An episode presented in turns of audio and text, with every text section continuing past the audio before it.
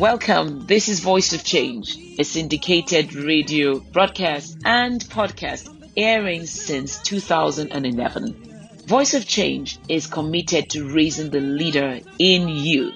And because time is the unit of life, I assure you that the next few minutes you have decided to invest in your own leadership journey will be rewarded with a definite paradigm shift. Stay with me on Voice of Change.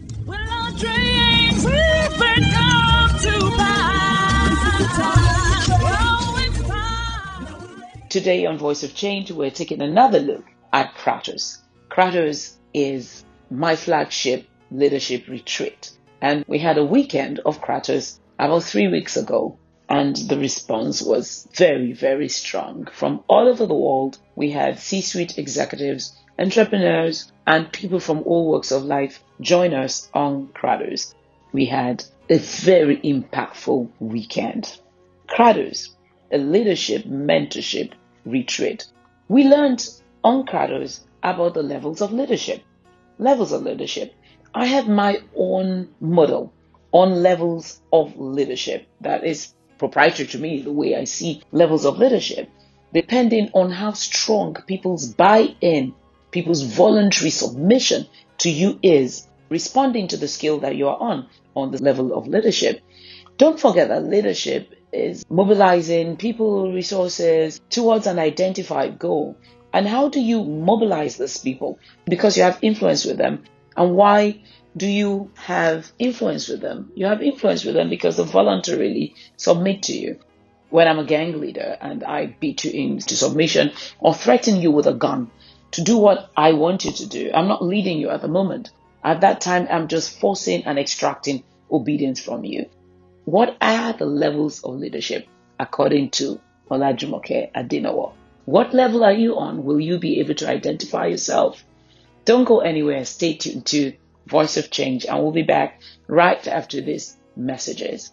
Voice of Change is sponsored by EB Consulting and Awesome Treasures Foundation partners. Subscribe to Voice of Change podcast today and don't miss a single episode.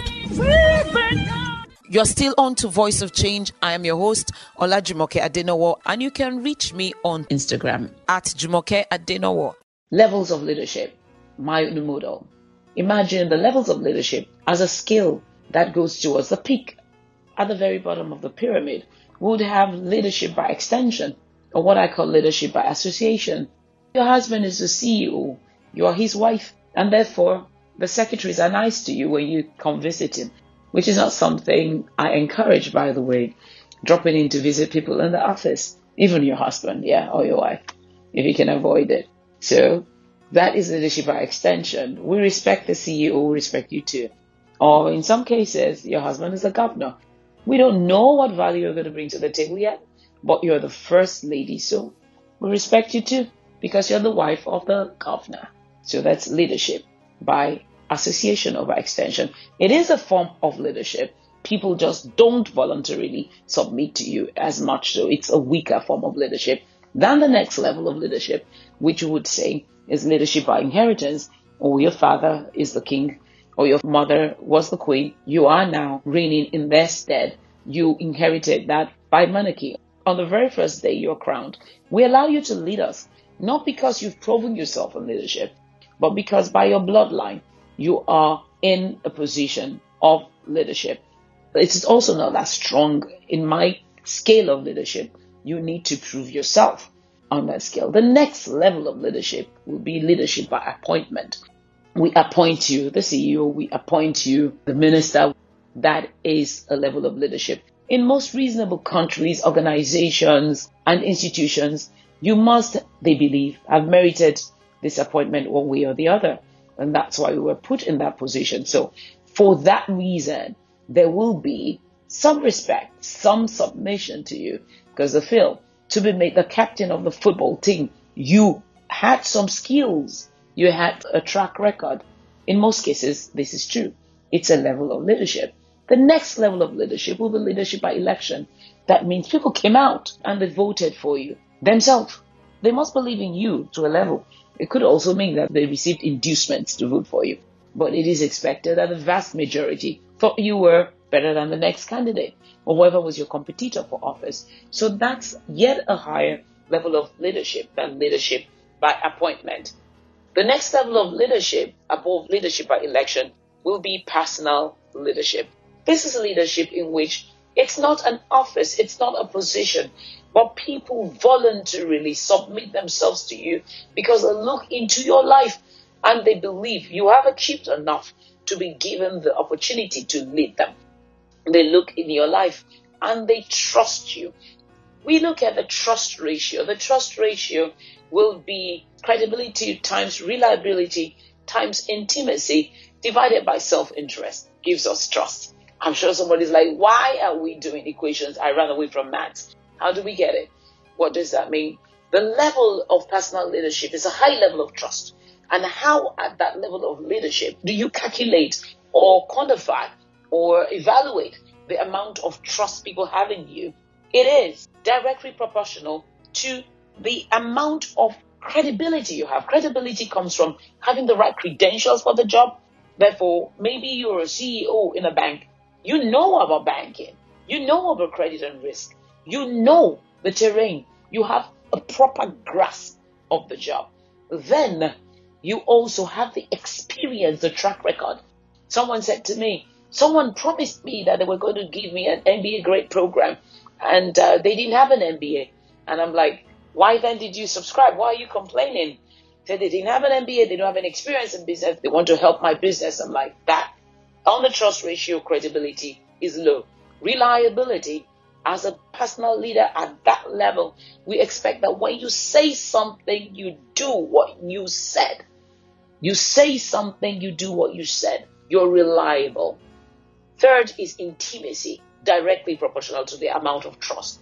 When you are vulnerable with your people, when you let them know what you go through to a level appropriate to the situation, you don't start crying when you should be showing boldness. But you let them know you go through your struggles too. You let them know that you're human and you go through what they go through. But whatever forms of vulnerability are appropriate to the situation, people trust you more because they know you can empathize. Empathy is different from identifying with, but we'll come to that some other broadcast. You can empathize. What then weakens all these three factors? It is self interest. What's in it for you? What the people can see that this is not about helping them. Perhaps you start a program and you say, I'm going to help you reach this goal. And they look and you don't have credibility, reliability, or intimacy, but they see you want to make money from it. You're charging them $4,000 for it. And they say, oh, well, she's doing it for the money. He's doing it for the money. Self interest undermines all those other three factors. The trust equation, one more time.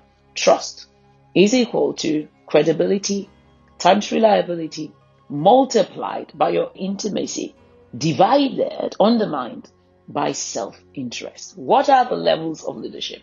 Where are you? Are you a leader by association? You could improve on that, you know. You could start from there and build your own leadership platform like many have done. Are you a leader by inheritance? Did your father bequeath the throne to you or your mother? Are you a leader by appointment? You could be appointed, but you could show us the reason why we should buy into your leadership. Are you a leader by election? Earn it. Prove it. Earn the trust that was given to you at the polls. Are you a leader at the personal level, like Gandhi was, like Martin Luther King was, like Mother Teresa was. There were no armies behind them, but people voluntarily submitted themselves to them. Wherever the level of leadership you are at, you can grow into that level of personal leadership, which does not change either you're in office or out of office. You can become a leader for all seasons. Well,